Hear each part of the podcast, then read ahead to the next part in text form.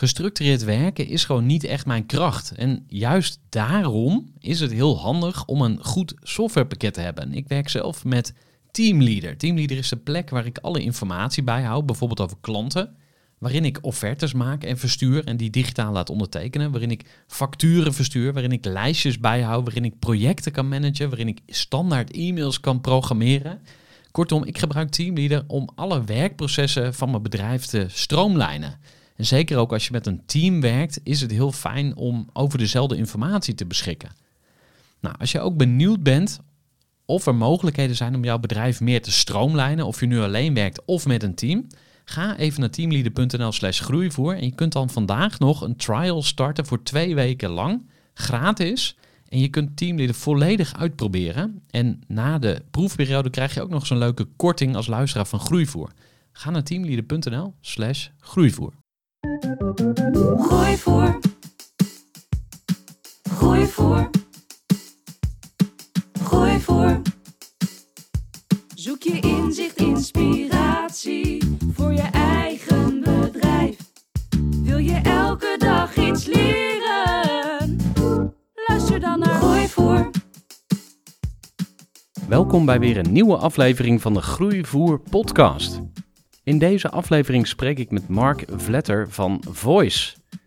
Voice is een internet-telefoniebedrijf met 30.000 klanten in 55 landen en Mark won al heel wat FD Gazelle Awards. Mark werd in het Nederlandse ondernemerslandschap vooral bekend als voorvechter van holacracy en zelforganisatie, het runnen van je bedrijf zonder managers. Maar hij doet nog meer. Zo treedt Mark op als spreker, schreef hij het boek Alleen maar Bazen, is hij oprichter van stichting 48% en hij heeft nog veel meer avonturen, waarover je misschien eh, straks meer gaat horen. Een gast met meer dan genoeg verhalen voor een mooie podcast, dus laten we maar gewoon lekker induiken. Mark, welkom bij de podcast. Dankjewel. Voor de kennis en ideeën van een interessante gast. Die zijn verhaal met jou wil voor. Ja, mijn vaste luisteraars weten dit, maar eh, aan het begin van het interview, van het gesprek, probeer ik altijd wat meer beeld te krijgen van wie ik tegenover me heb. En ik wil jou vragen om ons eens voor te stellen aan de kleine Mark, het jochie Mark. Ehm, Mark was een eh, enthousiast mannetje met, eh, met flaporen, met veel energie, die niet zo heel goed stil kon zitten. Eh, zat veel eh, buiten, was goed in knikkeren. Dat was ook mijn eerste bedrijf. Ik verkocht de knikkers die ik won terug en ik heb er uiteindelijk een radiografisch bestuurbare auto die ik graag wilde hebben meegekocht. Dus eh, daar begon ook het ondernemersavontuur. Ik ben de oudste van een gezin van drie. Een zusje anderhalf jaar jonger en een broertje die bijna vijf jaar jonger is dan ik. En eh, ik eh, liep altijd naar school, want dat was vlakbij. En dan liep ik daarna door naar het bos en daar bouwden we hutten. En we bouwden karren en gingen daarmee over de terreinen heen waar nog nieuwbouw was. Dat soort dingen deed Mark. En van die blaaspijpen jatten om daarna van die eh, pijltjes mee te schieten bij de buren. Ja, van de tv-gids of eh, andere Absoluut. folders. Ja. Ja. Ehm, misschien iets eh, over je ouders. Wat heb je van je ouders eh, gekregen in, in, in opvoeding, maar ook in genen? Van mijn vader heb ik denk ik de interesse in mensen eh, eh, meegekregen. Van ze samen heb ik mijn rechtvaardigheidsgevoel. En van mijn moeder heb ik eh, ehm, zien wat er moet gebeuren en daar gelijk actie aan verbinden. Ik denk dat dat een beetje de dingen zijn die ik van eh, mijn eh, ouders en eh, zo heb meegekregen. Ja. Ja. En, en wat waren lessen in jouw jeugd? Hoe, hoe ben je opgevoed?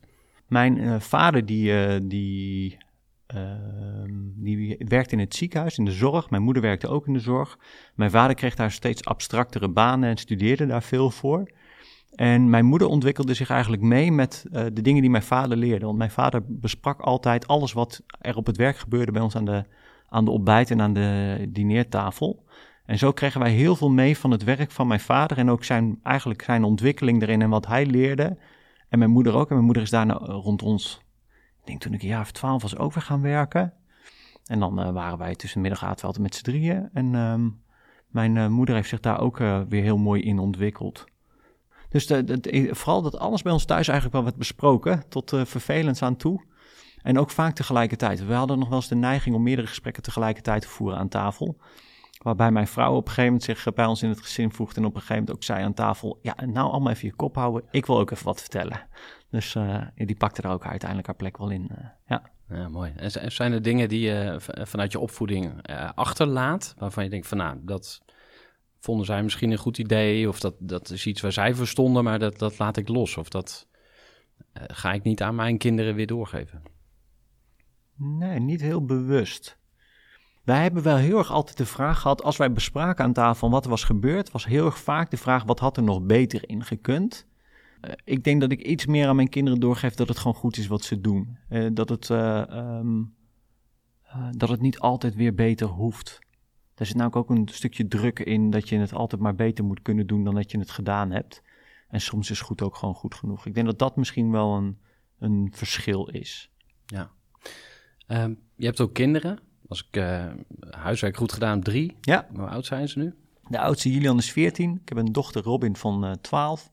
En de jongste die is eh 10. Dus ik heb alleen maar tieners in huis. Aha. Ja. En wat heb je van ze geleerd over jezelf?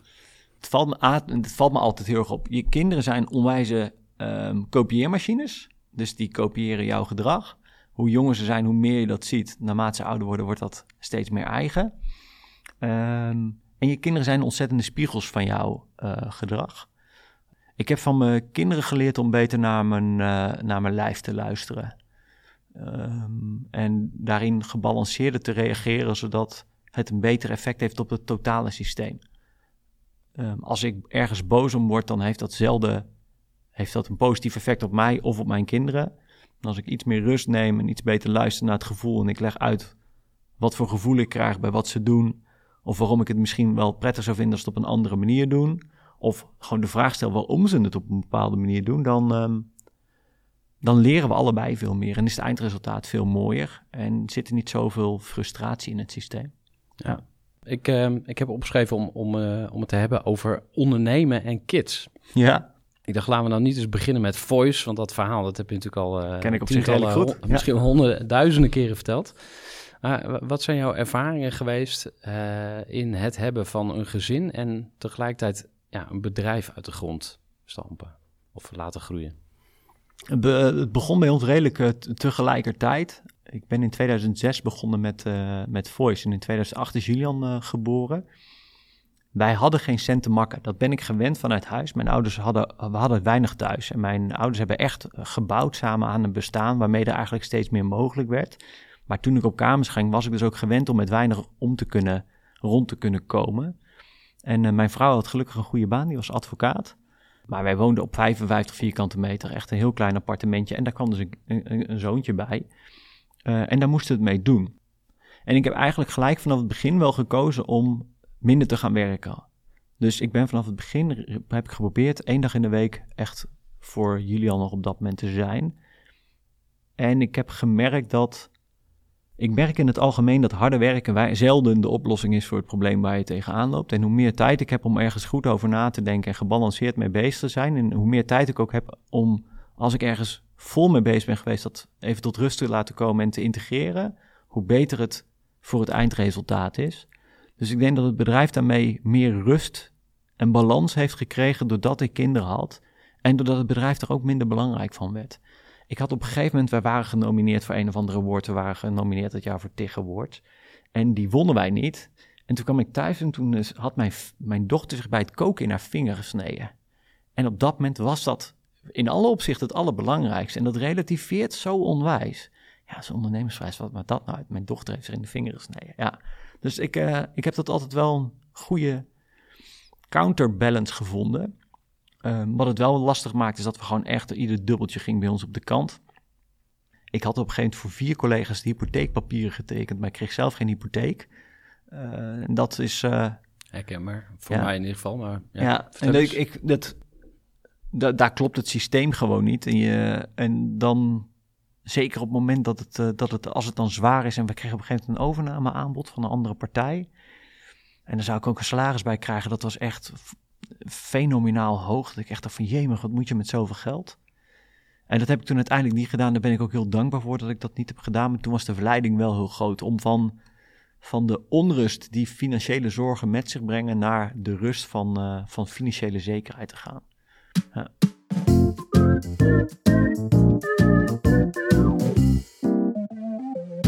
En wat mij eh, opvalt, en dat ik zie het probleem bij vrouwen groter zijn dan bij, eh, bij mannen.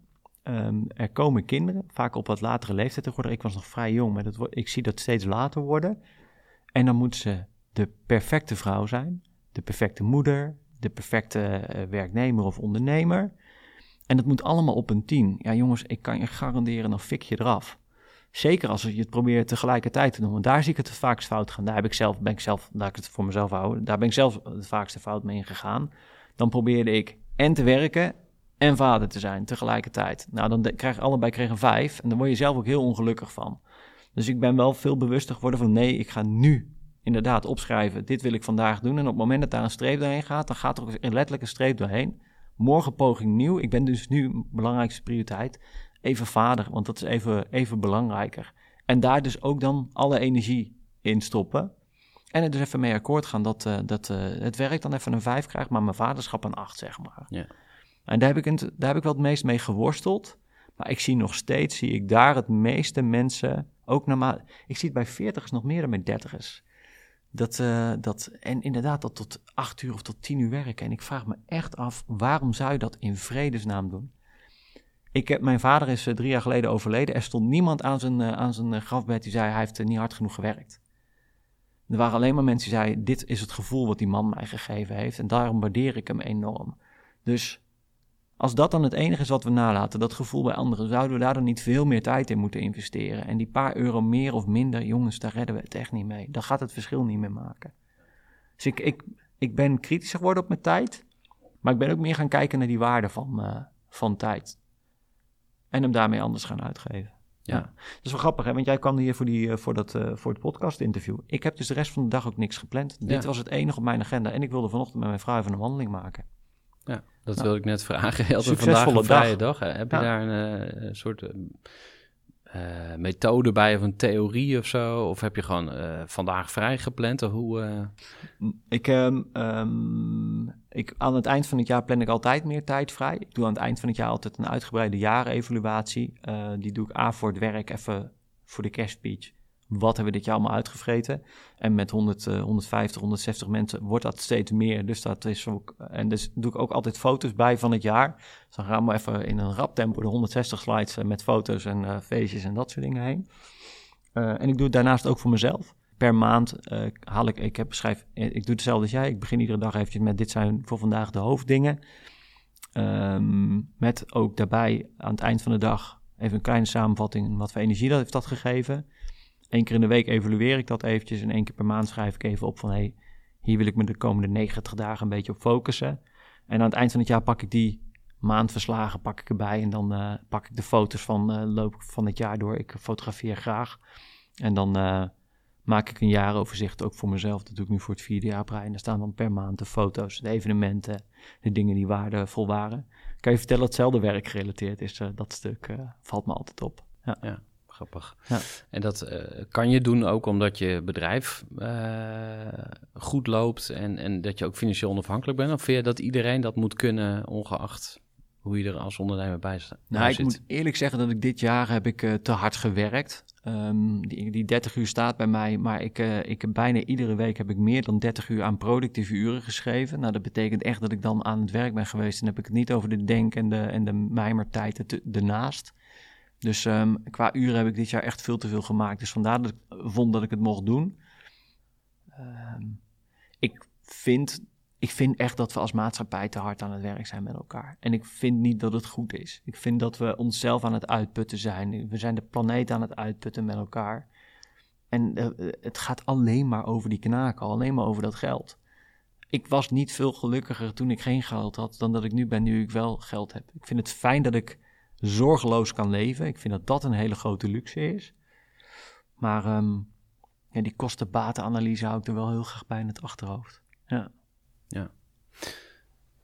vroeg naar eh, eh, ondernemen en kids. Hoe, Ja. hoe combineer je dat? En ehm, ik, ik ben ook benieuwd of jij jouw eigen kinderen zou adviseren om te gaan ondernemen. Misschien is er zelfs wel één die zegt van... Ah, ik treed in de voetsporen van pa. Ik neem het, eh, het imperium over. Ik weet niet of je daar wel eens... eh, het zijn eigenlijk twee vragen in één, maar Ja. wil je daar eens op reageren?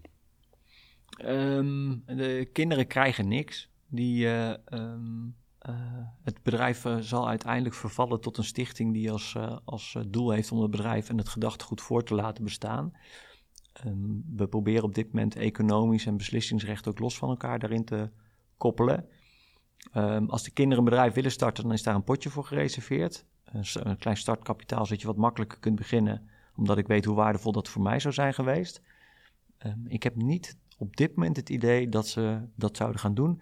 Mijn dochter is heel creatief, ehm, kan ontzettend goed tekenen. Daar zie ik er ook echt wel wat mee gaan doen. Dus misschien komt daar wat uit. Mijn zoon, die weet het echt nog niet. Die zit heel erg, die is, vindt menselijke interactie en vooral de interactie tussen lijf en kop vindt hij heel interessant.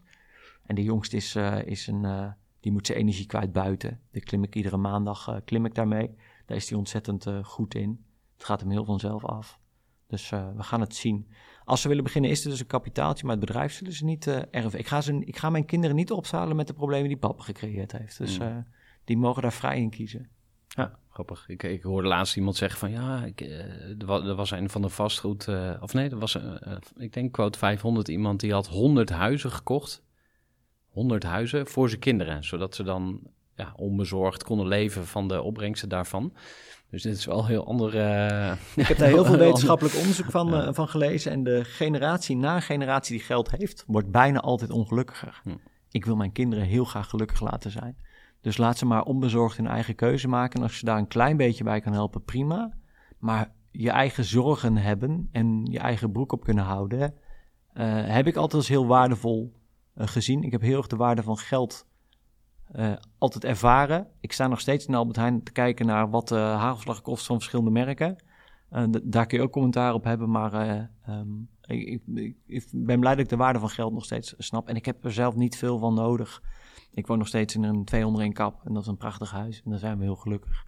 En we hebben de tweede auto laatst eh, weggedaan in twee jaar geleden. En eh, mijn, eh, mijn cargo bike fiets ik de rest van Groningen mee door en daar redden we het mee met z'n tweeën. Ja. Dus, En zou je je kinderen dan aanraden om te gaan ondernemen of juist niet? Of, want, Het heeft mij, ik zou me niet hebben kunnen voorstellen dat ik op een andere manier zoveel uit het leven zou hebben gehaald als dat ik heb gehaald met ondernemen. Er zit zoveel lessen in, in het zelf doen, je eigen pad mogen uitstippelen, het exact mogen doen op de manier waarop jij denkt dat het goed is.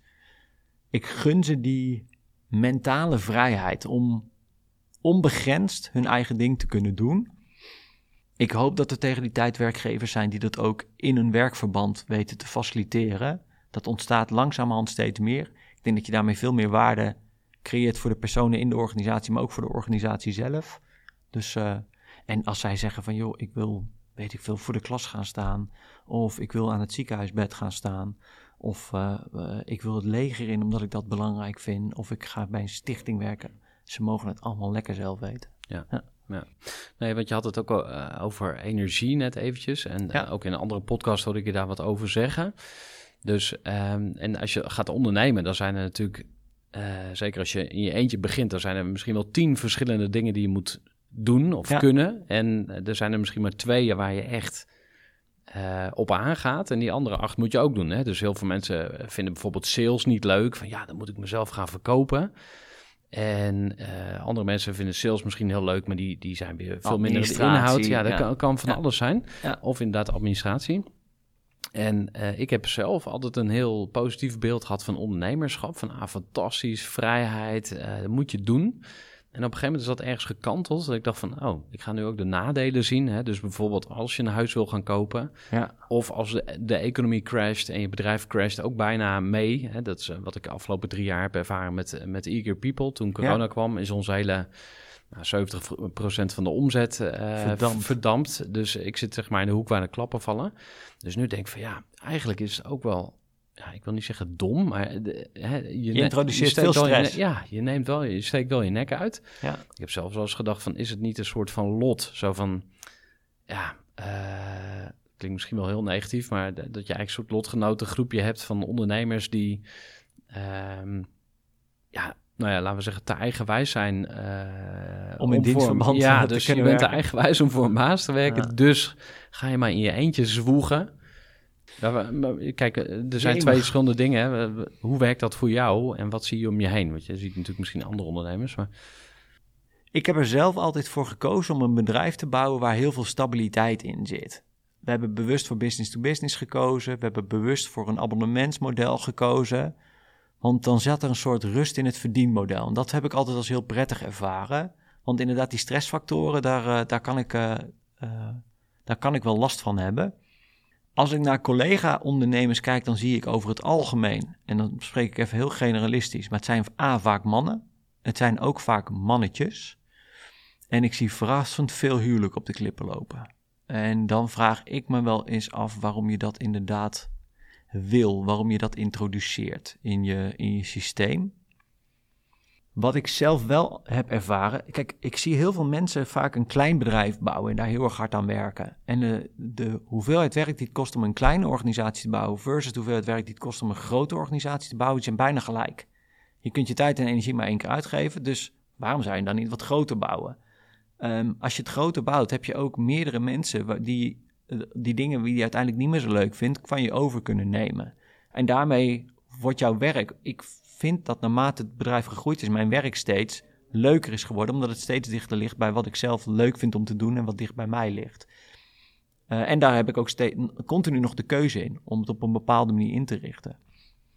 Dus als ik, uh, ik zou niet graag opnieuw willen beginnen, in alle eerlijkheid. Um, uh, want ik vond die eerste vijf jaar vond ik echt heel zwaar. Ik heb het vaak vergeleken met glas eten. En je moet, dan moet je dus op dat moment ook wel echt iets doen waar je vol vuur en vlam in zit. Want anders hou je dat gewoon simpelweg niet vol. Dus het moet echt wel iets zijn waar je, waar je passie voor, weet ik veel, iets wat jij goed kunt en iets waar je een marktkans in ziet, waar dat goed in samenkomt. Want anders dan, dan werkt het gewoon niet. Ja, en daarna heb je die fase van eventjes voor het gemak 5 tot 25. Dat is een superleuke fase. Je past allemaal nog aan de ontbijttafel met elkaar. Je weet precies wie wat in de organisatie doet. En dan ga je ook zien dat je de eerste dingen echt kunt overdragen aan collega's die zeggen, ah, en die het ook gewoon veel beter doen dan jij. Dat is heel fijn. En als het daarna nog groter wordt, dan moet je je werk op een andere manier gaan organiseren om het leuk te houden, heb ik gemerkt. En dan, uh, we zitten nu met 150. Ik weet niet of ik het na 150 nog weer leuk ga vinden. Uh, dat, uh, je hebt de Dunbars nummer, dat zijn van die groepstheorie nummers. En daarna begin je elkaar minder goed te leren kennen. Krijg je ook subcultuur in de organisatie, in subgroepjes. Ik weet nog niet of ik daar zo op zit te wachten. We zijn er nu één keer, hebben er tegen aangeschuurd. En ik, uh, dat voelde toch niet zo heel lekker in de organisatie. Dus uh, uh, ik denk dat we voorlopig even gaan groeien met de bestaande groep. en in automatisering het zo neerzetten dat we groter kunnen groeien, meer impact kunnen maken, maar niet per se met een groter team dat hoeft te doen. Ehm, hou je het iets eenvoudiger van, heb ik het gevoel. Ja. Even een korte onderbreking met een belangrijke vraag aan jou. Want wat heb jij geregeld voor het geval je van de ene op de andere dag zou komen uit te vallen? Wat gebeurt er dan met je bedrijf, maar vooral wat gebeurt er met jou persoonlijk en ook in financieel opzicht? Samen met ASR voerde ik drie openhartige gesprekken over tegenslag en veerkracht. En dat deed ik met Saskia, Vincent en Pieter. Ondernemers met een bloeiend bedrijf die van de ene op de andere dag niet meer konden werken. En die verhalen hoor je in aflevering 256, 257 en 258 van deze podcast. Als ondernemer wil je natuurlijk niet uitvallen. En daarom is het belangrijk dat je veerkrachtig bent, want voorkomen is beter dan genezen. En als het dan toch misgaat, is het fijn dat je iets geregeld hebt, zodat je weer snel door kunt met ondernemen. Wil je weten hoe veerkrachtig jij nu bent? Vul dan in twee minuten de veerkrachttest van ASR in. Ga naar asr.nl slash veerkrachttest ondernemers. Maar ik, eh, ja, het is een goede vraag hoor. Zou je het andere mensen aanraden? Ja, ik denk nog steeds dat ik ja zou zeggen, omdat ik het zelf zo ontzettend leuk heb gevonden. En iets waar je hard voor hebt moeten werken om het te realiseren, krijgt ook meer waarde. Omdat er gewoon, er zit echt bloed, zweet en, en, uh, en tranen in. Um, bloed van die schroeven onder die bureaus toen we die kabels aan het wegwerken waren. Want daar ben ik wel een keer de fout mee gegaan hier. Dus uh, ja. Ja. Um, we zijn eigenlijk al uh, uh, ja, het doosje voice gaan, gaan openen met elkaar. De unboxing van, van het ondernemersverhaal. Ja. Je zei net, die eerste vijf jaar, dat was eigenlijk wel best wel taai. Wat, wat maakte dat taai? Want je bent begonnen vanuit TNO. Ja, we, TNO hebben de techniek ontwikkeld. Daar hebben we anderhalf jaar eigenlijk binnen de organisatie mogen ondernemen. En toen zei TNO uh, van ja, nu, moet je maar weten wat je ermee doet. En toen zei ik van de, van de vier jongens die er ooit mee gestart waren, zei ik van ik wil het wel naar de markt gaan brengen. En op dat moment hadden we twee klanten. En verder niks. Ja, een server. En die server die heb ik uh, in, een, uh, in een meterkast of in een, um, In een, eh, je hebt in het datacenter heb je van die kasten. En daar heb ik hem, eh, was gewoon zo'n witte tower die je van vroeger kent, die beige boxen. Zo eentje was het, die heb ik op zijn kant gelegd. En die lag op een andere, andere server, zo'n nette, zo'n platte, zo'n pizza. En daar lag die doos op. En als er iets stuk ging, dan moest ik naar het datacenter. En dan moest ik eh, onze backup machine, die exact hetzelfde is, moest ik erin pluggen. En ehm, daar hebben de eerste, eerste 42 en daarna 100 en daarna 250 klanten hebben daarop gedraaid. Eh, iedere keer dat er geld was, dan, eh, dan, dan nam ik iemand aan om weer een stukje van het werk over te kunnen nemen.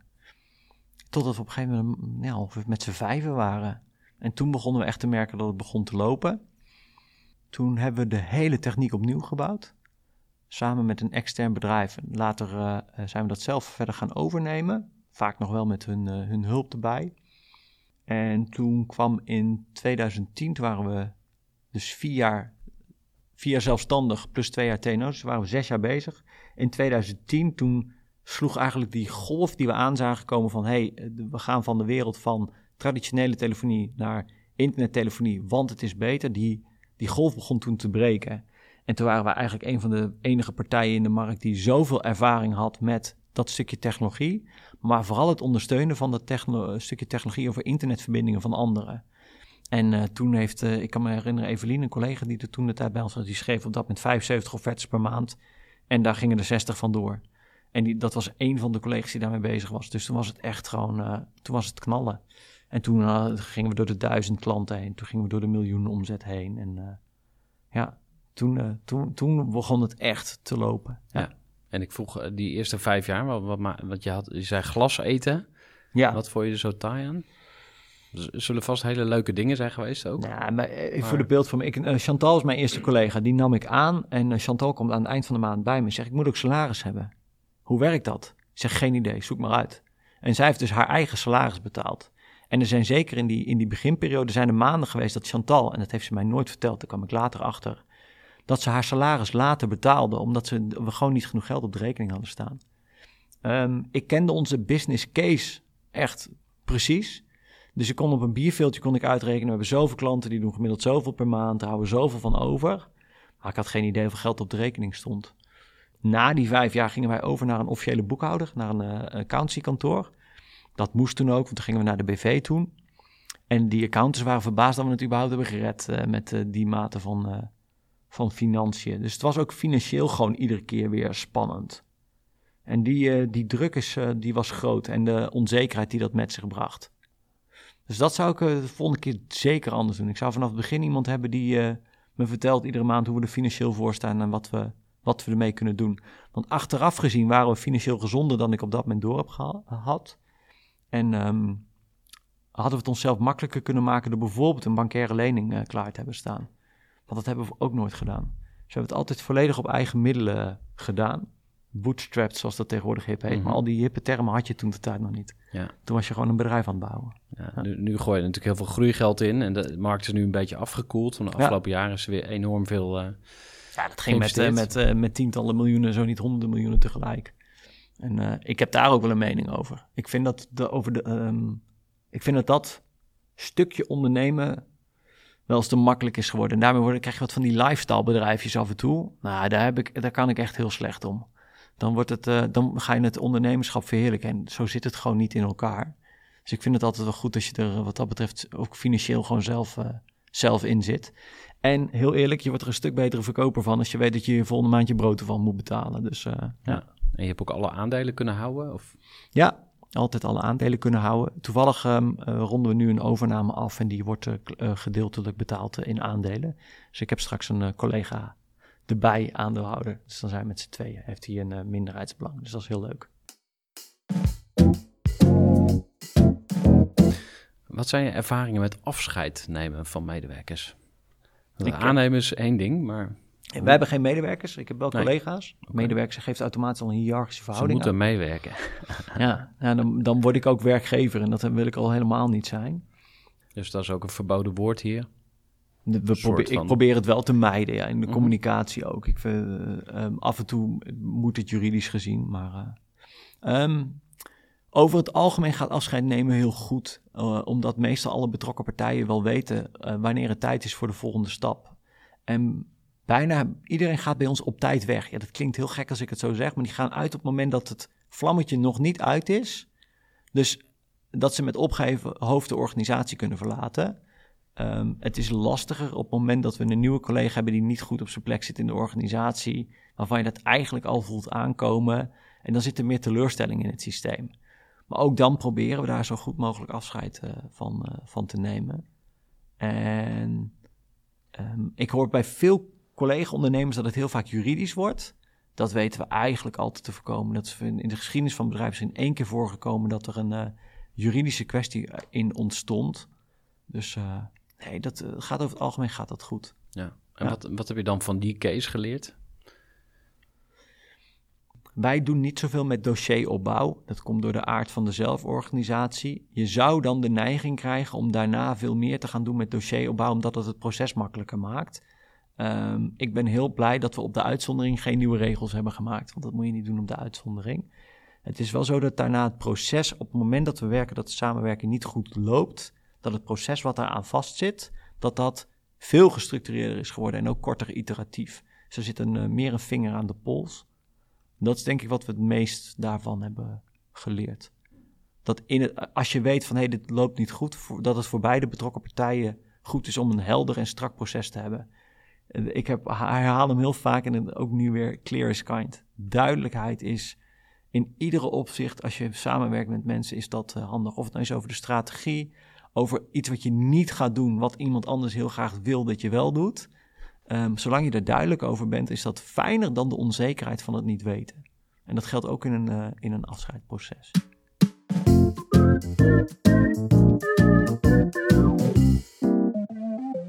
Want waar ga je nog over? Wat, wat zijn beslissingen die jij neemt? Oh joh, uh, vrij weinig tegenwoordig. Um... En dat is misschien eigenlijk ook wel een mooi bruggetje om, om dat toch even te schetsen van hoe zijn jullie georganiseerd? Ja, um, één keer per vier maanden hebben wij, uh, hebben wij een, strate een strategische cyclus. Dat betekent dat alle teams eigenlijk aangeven: dit is wat we de afgelopen tijd hebben gedaan en dit is waar we de aankomende periode aan willen werken. Dat itereert zich langzaam van buiten naar binnen totdat het bij mijn kern uh, komt. Uh, dat heet de GCC, de General Company Circle. Dat is een soort forum waarbij alle onderliggende of inliggende cirkels eigenlijk presenteren: dit willen we doen. Dat zijn meestal acht of negen uh, teams. Die geven aan, dit zijn onze belangrijkste projecten. En met elkaar bepalen we op dat moment van, hey, welke projecten gaan we dan de aankomende vier maanden doen?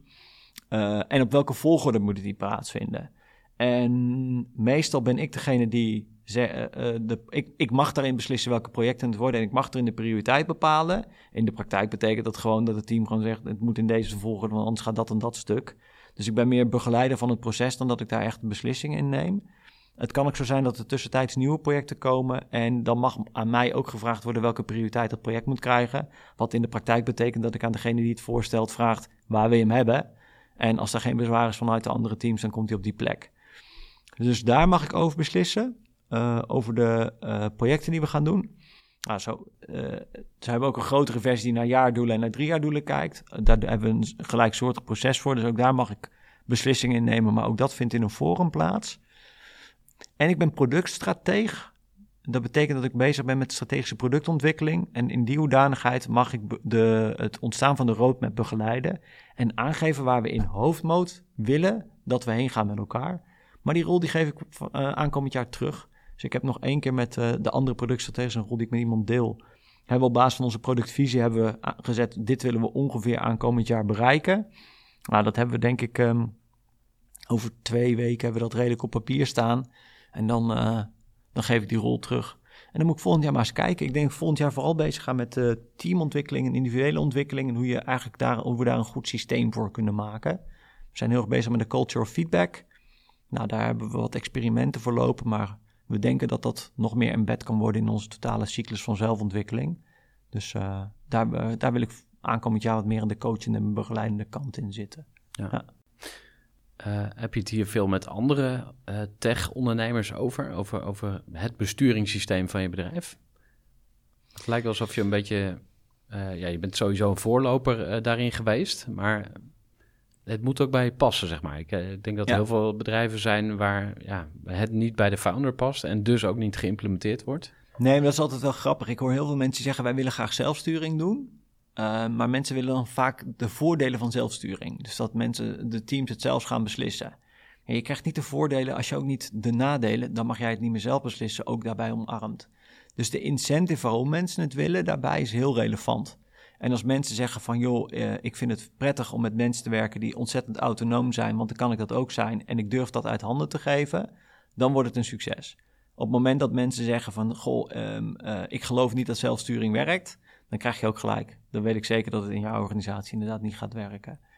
Um, ik merk dat er steeds meer door meer ondernemers ruimte wordt gegeven om steeds meer dingen zelf te doen.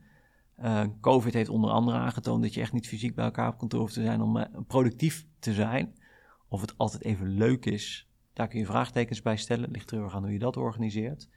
Maar, um, en toch zie ik, ondanks dat we organisaties roepen, en nu niet weinig ook, en ook in stilte roepen, in stille enquêtes, nee, we willen eigenlijk iedereen wel weer terug naar kantoor. En dan uh, moet ik af en toe even diep zuchten. Als mensen dat zelf niet willen. En waarom zou je dan als founder dat wel gaan lopen willen? Als je zelf die vrijheid kunt genieten, waarom zou die collega's dat niet kunnen? Als je je collega's niet vertrouwt, waarom zou je dan überhaupt met ze samenwerken? Dat is echt wel een interessante vraag. Ja. Ik merk dat het gaat er. Nou, met de ondernemers die mij kennen gaat het te weinig over, want die weten hier inmiddels veel te veel van. En die heb ik inmiddels wel uh, genoeg vermoeid hiermee. Ik merk wel dat er ook internationaal nog steeds heel veel animo voor komt. We hebben het boek niet voor niks uh, geschreven. We hebben ons handboek ook uh, gepubliceerd twee maanden geleden. daar staat ook heel veel in-depth informatie over en die is volledig Engelstalig. En die wordt ook echt veel geraadpleegd. ja. Ja, want dat is jullie handboek intern, zeg maar, waarin ja. alles helemaal beschreven is. Ja, van de nursery tot aan hoe vraag je verlof, tot aan hoe werkt ons salarissysteem, tot aan hoe bepalen we onze strategie, prioriteiten, hoe werken we gedistribueerd, et cetera. Het staat er allemaal in. Ja. ja. Ik zag daar ook een parallel met uh, franchising. Hè? Als je gaat franchise heb je ja. ook een handboek nodig. Dus wat was er eerder? Uh, de, Holocracy of franchising? Nee, franchising was, was er veel eerder. Ja. Je moet je voorstellen dat het grondwerk van Holocracy komt voort uit sociocratie. En dat is een uitvinding uit de jaren 70. Een Nederlandse uitvinding, dat is dan wel weer cool. En wat uh, sociocratie onder andere deed, is die haalde de beslissingsbevoegdheid tussen een teamlead, dus de leider van een team, van buiten naar binnen, en een representative van het team, iemand die het team vertegenwoordigt van binnen naar buiten uit elkaar. En dat was, uh, is een van de dingen die daar is uh, geïntroduceerd. Ah, sociocratie nog veel meer, maar daar is Holocracy heel erg op gestaafd. Um, en ze hebben het natuurlijk op zijn Amerikaans in een standaard model gegoten. Um, en ze hebben daar standaard trainingen bij waar je dik voor moet betalen, want dan mag je Holocracy coach zijn, et cetera. Uh, maar het is wel een heel mooi besturingssysteem geworden. Het is volledig open source. Je kunt er ook uh, iteraties in doen. Uh, er zijn ook een aantal wijzigingen die we hebben voorgesteld meegenomen in versie 5 van de grondwet, die er inmiddels is. Hm. Dus ja. Is het alleen voor idealisten? Moet je een beetje gek zijn? Zo, een vriend van mij, die verdenk ik er ook van dat hij er heel geschikt voor zou zijn. Omdat hij ook echt zo'n visionair is en echt zo'n, ja, toch een beetje ja, tegendraads of haakse opvatting heeft over organiseren. Dus als je mainstream je moet, bent, ja, is ja, het, ja. of wordt het mainstream? Wat, kunnen we daar zo over filosoferen? Goeie vraag, joh. Ik denk als je gelooft in mensen en dat mensen van nature het beste met de organisatie uh, voor hebben en dat je het maximale uit mensen moet halen om het maximale uit een organisatie te halen, dat zelfsturing eigenlijk het enige, de enige uitkomst gaat zijn. Het hoe zwaar je dat implementeert en in hoeverre je alle verantwoordelijkheid terug durft te geven aan de organisatie. En in ons geval ook naar steward ownership kijkt en naar mission log. Um, ik denk dat die laatste twee niet per se voor iedere organisatie geschikt zijn. Het zijn denk ik veel ondernemers nog steeds ook wel uit op het economische um, rendement wat een goed lopende organisatie met zich brengt in alle eerlijkheid vind ik dat persoonlijk wel, en dan komt de idealist in mij naar boven, ik vind het een failliet systeem. Um, ik vind de aandelenmarkt, die we natuurlijk prachtig hebben bedacht in Nederland, vind ik ook een failliet systeem. Ik vind niet dat we meer alleen maar kunnen sturen op, op economische waarde. Ik denk dat we mens en maatschappij inmiddels genoeg hebben uitgeput om te zien dat dit niet houdbaar is. En um, als ik ook weer nu de laatste rapporten lees over de, over de zeestromen, hoe die aan het afnemen zijn en wat de consequenties daarvan zijn, heb ik het niet over over tien jaar, maar over honderd jaar. Dan denk ik van, jemig, wat gaan we achterlaten voor de generatie na ons? En ik heb op geen enkele manier het gevoel dat die urgentie wordt gevoeld. En ik denk dat op een andere manier van het organiseren van het economische systeem en dus ook een andere manier van het organiseren van het organiseren zelf uh, onderdeel is van de oplossing. Maar we staan er wel heel ver vanaf. We moeten, om een of andere reden moeten we als mensheid heel diep in de shit zitten voordat we willen veranderen. Ertoe gedwongen worden. Ja. Hm, het is niet echt een hoopvolle. Nee, ik ben ook af en toe niet, niet, heel. Nee, maar ik ben ook niet af en toe niet heel hoopvol over waar we als mensheid op dit moment naartoe gaan met elkaar. En um, ik zie soms sprankjes. En dan, uh, dan denk ik van misschien gaat het de goede kant op. Ik ben ook wel een tech-enthousiast, dus ik heb ook af en toe nog wel eens de illusie dat we met technologie nog hele grote stappen kunnen zetten. Maar, um, en er was nu bijvoorbeeld ook, er is voor het eerst een kernfusiecentrale die meer energie heeft opgeleverd dan dat erin is gestopt. Hm. Nou, ik vind kernfusie wel een van de. Energie is een van de grootste veroorzakers van waar we nu in zitten. De behoefte aan energie. En daar alternatieven voor zijn uh, dus ook een manier om eruit te komen. Ik ben alleen zo bang dat we te laat zijn. Hm. Ja. En alle klimaatmensen kunnen het van de top roepen. En we kunnen ons boos maken over mensen die zich vastplakken aan schilderijen. Maar dat geeft wel aan dat er bepaalde mensen zijn die die urgentie onwijs voelen. En compleet wanhopig zijn in, uh, in het vinden van, uh, een oplossing. Maar dat is een heel ander onderwerp. Nou ja, er dropt wel de vraag op van, uh, zie je jezelf het bedrijf helemaal loslaten en de rest van je leven aan zoiets gaan wijden? Want ik hoorde je ergens zeggen van, uh, of ik las het ergens van we 20.000 mensen bereikt met 48%. Ja. Gaan we straks nog over hebben. Ja. Toen dacht ik, ja, het zou er ook 20 miljoen kunnen zijn of ja. meer. Misschien dat je denkt hé, hey, wacht ik hang gewoon mijn bedrijf aan de wilgen. Uh, ik ga gewoon uh, fulltime uh, echt mijn ideale leven. Ik krijg die vaak vaker. Um, 48% heeft inmiddels 30.000 mensen bereikt. Dus we hebben dit jaar nice. ook weer een mooi goed jaar gehad. 48% is bezig met um, um, het brengen van digitale middelen mensen die dat niet hebben. equitable access noemen we dat. Gelijkwaardige toegang tot IT-voorzieningen. dat doen we over drie assen het faciliteren van connectiviteit, eh, maar ook het trainen van digitale uh, geletterdheid en uh, zorgen dat mensen veilig het internet op kunnen. Dus dat het uh, private verbindingen zijn.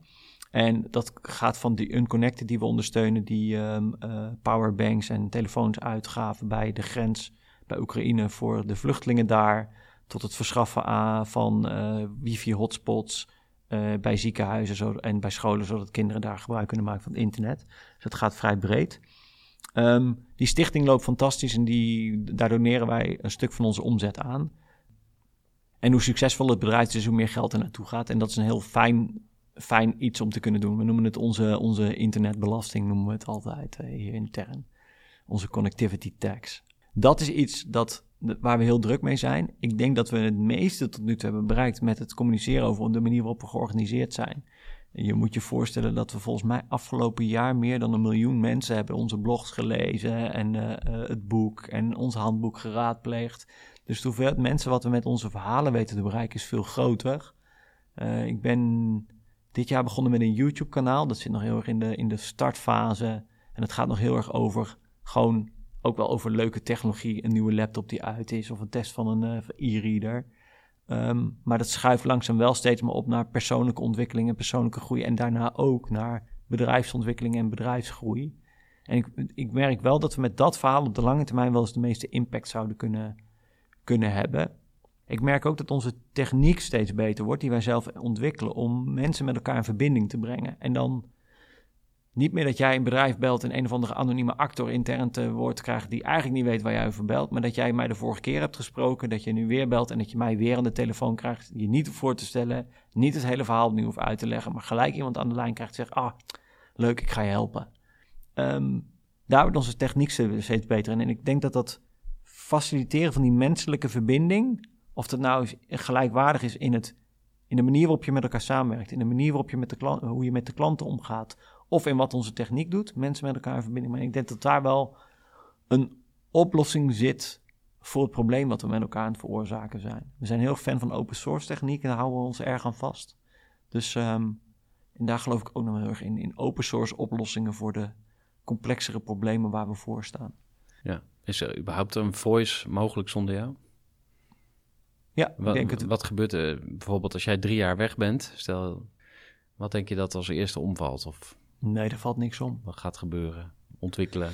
Ik denk dat, ehm, ehm, ik denk dat we daar nog iets volwassener in moeten, moeten worden. Ik denk dat het grootste ding op dit moment zou zijn eh, de eh, visie van eh, hoe het product zich moet doorontwikkelen. Dat zit nog wel heel erg in, in mijn hoofd, in mijn mening. En daar, heb je, daar scheelt het bij dat ik al vijf jaar in die sector zit. Daar scheelt het bij dat ik een onwijs interesse heb in hoe mensen en megatrends en technologie met elkaar samenkomen. En dat vinden in één persoon of in een groepje mensen die daar dat dan ook zouden kunnen ontwikkelen, dat is nog een soort open vraag wat ik heb. Maar qua organisatiestructuur, organisatieontwikkeling, wat er moet gebeuren, wat de grote projecten zijn, waar we op de lange termijn naartoe willen. Nou, dat kan, dat kan die club prima Ja. zelf.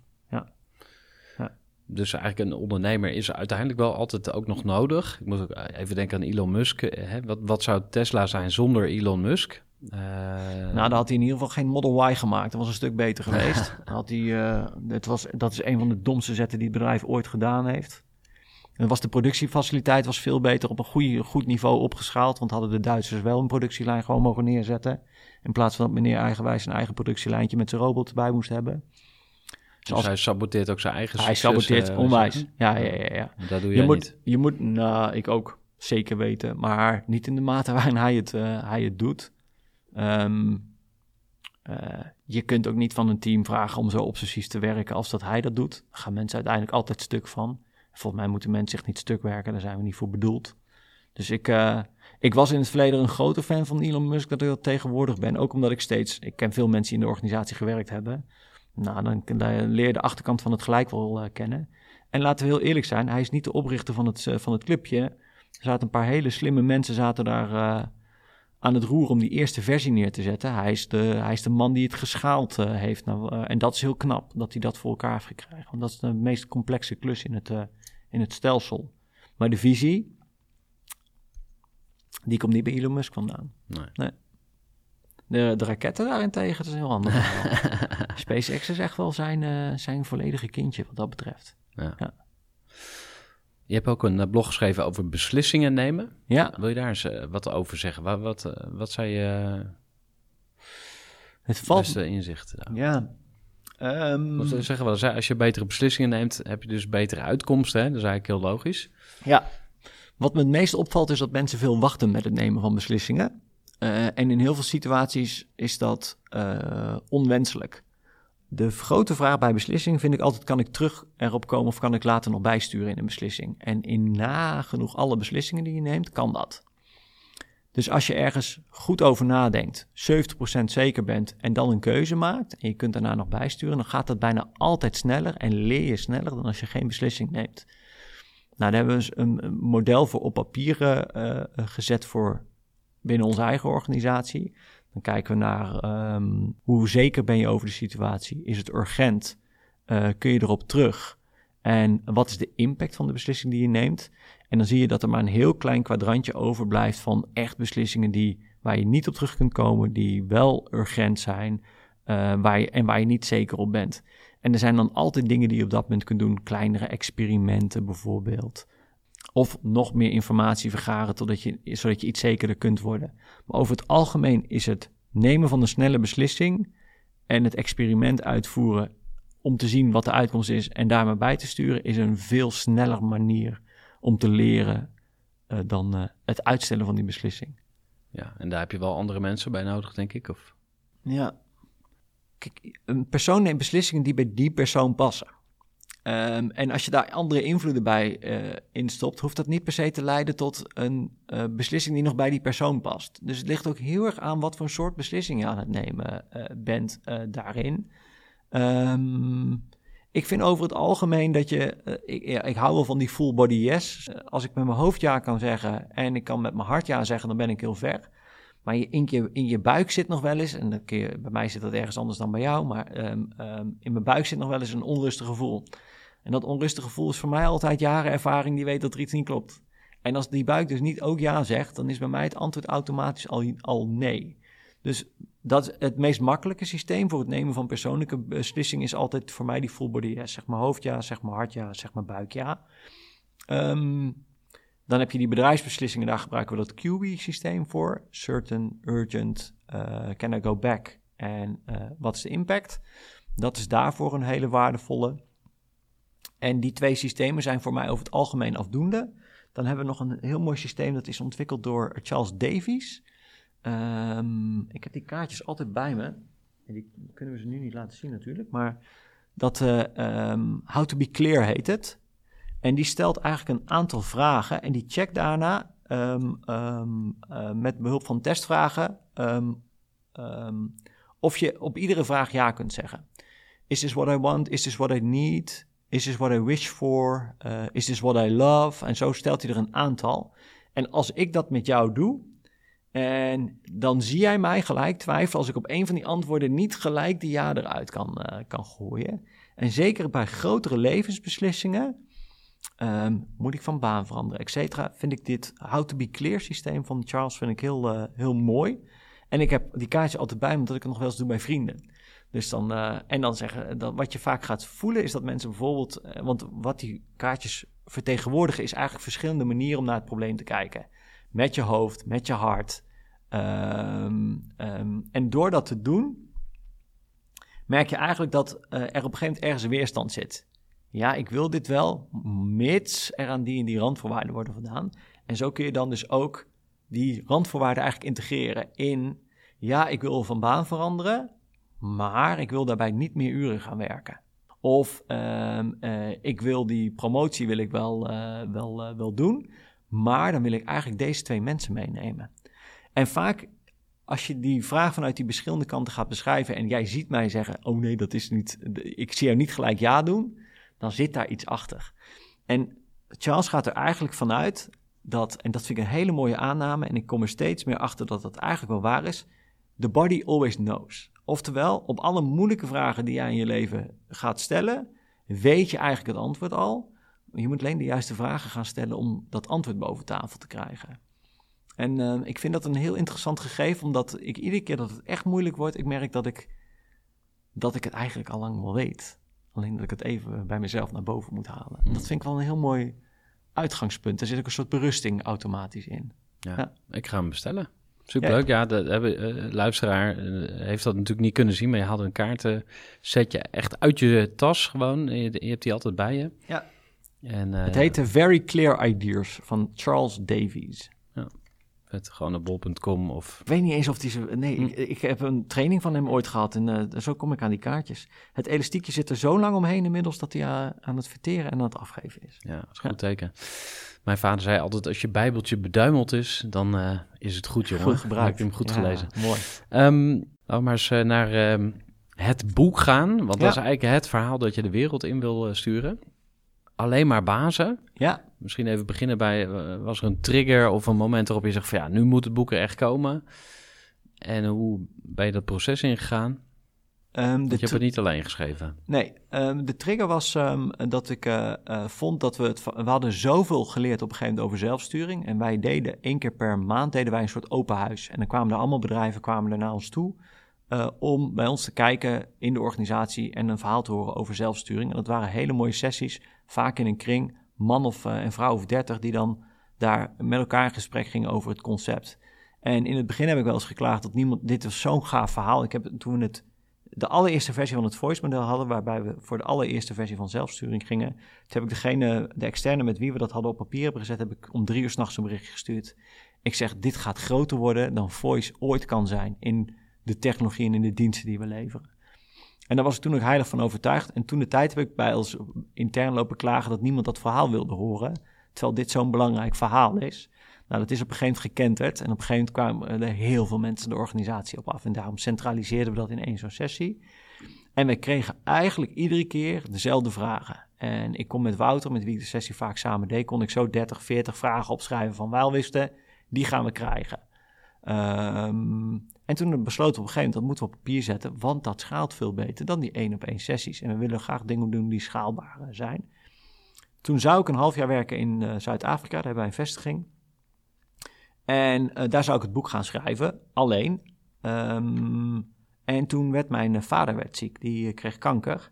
En daardoor zijn we eerder naar, eh, naar huis gegaan, Ehm, veel eerder zelfs. En daarmee kwam het project eigenlijk stil te liggen. En toen ontstond COVID. En toen zei ik van, tegen mijn broertje, want mijn broertje heeft ook een tijd bij ons gewerkt. En is nog, eh, daarna ook voor zichzelf begonnen en doet veel nog steeds met zelfsturing. Eh, ik zeg, we moeten dat samen gaan schrijven. Mijn broertje kan vaak de diepere emotionele laag eronder goed naar boven halen. De menselijke kant van het verhaal. Eh, toen hebben we daar een start mee gemaakt en toen waren we nog niet schoon begonnen. Toen zeiden we eigenlijk van dit, hier moeten we veel meer kennis van veel meer mensen in hebben dan alleen maar ons verhaal. Dat maakt het completer. En toen hebben we een clubje om ons heen verzameld die met ons mee is gaan schrijven. Uh, dat appgroepje heette De Leukste Schrijvers. Dat is nog steeds, uh, daar sta ik nog steeds helemaal achter, want het waren hele leuke mensen om het mee te doen. En wat er eigenlijk gebeurde, ik schreef een hoofdstuk. Zij gaven daar feedback op. Of kwamen met compleet nieuwe inzichten. Dan schreef ik het hoofdstuk helemaal opnieuw. Uh, dan ging het naar onze tekstcontrole uh, dame. En zo, dan publiceerden we het hoofdstuk. En dan schreef ik het volgende hoofdstuk. En zo hebben we langzamerhand in een periode van anderhalf jaar tijd het boek geschreven met elkaar. En het is veel mooier geworden dan dat het ooit was geweest als ik het zelf had geschreven. Het is veel completer geworden en bevat veel meer invalshoeken. En het was een veel grotere pokkenklus. Uh, dus ik uh, zou het niet snel opnieuw doen, want het is echt heel veel werk om met, uh, met in totaal hebben er 30 mensen meegeschreven om met zoveel mensen een boek te schrijven. Maar het, is, het eindresultaat is echt super mooi. En inmiddels um, meer dan 1500 mensen het boek nu gelezen. Wat voor soort boek is het? Een Ehm, handleiding of meer een verhalenbundel? Of hoe zou je Nee, we het hebben, typeren? we hebben ge- bewust geen verhalen erin gezet. Er zitten af en toe anekdotische voorbeelden in van de, hoe het in de praktijk eh, ging. Het beschrijft vooral al die verschillende elementen die je in zelfsturing tegen gaat komen en hoe je dat kunt oplossen. Ehm, het is ook heel geschikt voor mensen die helemaal niks met zelfsturing hebben, maar bijvoorbeeld een beter model willen om te vergaderen. Er staat een heel mooi hoofdstuk in over vergaderen, hoe dom het is om vergaderingen te doen, wanneer je ze nog wel moet doen en wanneer je ze niet moet doen en wat de alternatieven zijn. Er staat een heel mooi stuk in over gedistribueerd werken. Hoe kun je dus werken op afstand en dus succesvol met elkaar samenwerken zonder dat je op kantoor bent. Er staat een heel mooi stuk in over strategiebepaling, uh, over hoe je dat kunt doen. Dat hebben we schaamteloos gehad van andere systemen. Alleen daar hebben we een systeem van gemaakt wat je met een hele groep mensen kunt doen, in plaats van met een aantal mensen die in een hutje op de hei gaan zitten. Er staat een stuk in over salarisbepaling, et cetera. Dus je kunt heel goed een hoofdstuk pakken waarvan je zegt van, hé, hey, daar heb ik op dit moment moeite mee. En dan pak je het boek er even bij en dan lees je even een andere manier waarop het kan, vanuit een hele andere invalshoek. En uh, dat, ik heb van een hoop mensen teruggekregen dat dat heel erg aanzet tot creativiteit. Um, mensen die al ervaring hebben met zelfsturing zeggen echt van... nou, dit is een van de meest complete werken die we tot nu toe over het onderwerp hebben gelezen... omdat werkelijk ieder hoofdstuk geraakt wordt. Er zijn zelfs ook wel mensen die bijvoorbeeld Holocracy ook doen... die zeggen van, joh, dit is gewoon... Ja, dit, is gewoon dit, dit hadden we zelf kunnen schrijven. Zo Mm. compleet is het. Dus dat is heel mooi om te, om te horen. Ja, Ja. Ja, denk ook aan intrapreneurship. Of, eh, Veel. Is dat, is dat een eh, topic? ja een heel groot onderdeel hiervan. Ja. ja. Daar, ik denk dat dat een goede manier is om veel uit de mensen in je organisatie te halen. En ehm, ondanks dat het een boek is wat bedoeld is voor mensen zonder managers, eh, is een van de allereerste hoofdstukken gaat, is geschreven voor die, die oprichter, die founder, die directeur. Over, en over de rol die zij spelen in zo'n transitieproces. Dus ondanks dat we het er niet over wilden hebben, is, is een van de allereerste hoofdstukken is, uh, speciaal voor die groep gegeven. En die zegt eigenlijk van ga nou vooral uh, met je handen op je poten zitten, want anders gaat het niet werken. Niet. Ja, ja. Nou, lijkt me een uh, mooie uitdaging voor ondernemend Nederland om uh, nog meer los te laten in het nieuwe jaar. Ja, zeker. Jij gaat je heel erg op talentontwikkeling uh, richten. Dus ja. heel benieuwd hoe dat verder gaat. Um, gaan we naar het allerlaatste onderdeel van de podcast. En dat is natuurlijk een poging om uit alles wat jij tot nu toe hebt meegemaakt in je leven iets te destilleren waar anderen misschien ja, mee verder kunnen. Wat zijn nou echt één of twee dingen waarvan je zegt van... hé, hey, als ik iets wil doorgeven aan anderen, dan is het dat. Wat zijn jouw één of twee beste levenslessen? Eentje die, die, zit ook in het boek en dat is een hele belangrijke. Die komt van mijn vader. Die zei altijd, um, uh, die had een legendarische uitspraak, ook vooral als ik aan het puberen was. We zijn allemaal gelijkwaardig, maar niet gelijk. Dus waar we allemaal anders mogen zijn andere talenten mogen hebben, gaan we wel op een gelijkwaardige manier met elkaar om. Dat zegt niks over wie jij bent. En ik vind dat zo'n ontzettend mooie uitgangspositie om vanuit samen te werken met anderen. Omdat het namelijk de verschillen tussen mensen erkent en daarmee ook de ruimte laat om met andere soorten mensen op een andere manier om te gaan. Maar dat wel altijd vanuit een gelijkwaardige manier te doen. Dus dat vind ik, dat is een van de meest mooie lessen die ik ooit heb geleerd. En die ik nog steeds heel diep draag in, het, uh, in mijn werk, maar ook in mijn, in mijn omgang met mijn kinderen. Um, eentje die jij weer geactiveerd hebt toen, uh, toen we elkaar op een eerder moment op een andere manier troffen, was het volgen van de energie. Um, ik kwam op een gegeven moment, deze vakantie, na de vakantie kwam ik terug in het werk en toen, we waren te veel gaan focussen op, op economische groei. En dat was me ontzettend tegen gaan staan. En het was een soort kriebel die ik had, waarvan ik niet wist waar die zat. En dat zat in het feit dat um, we niet meer aan het voelen waren en aan het doen waren waar onze natuurlijke positieve energie naartoe ging.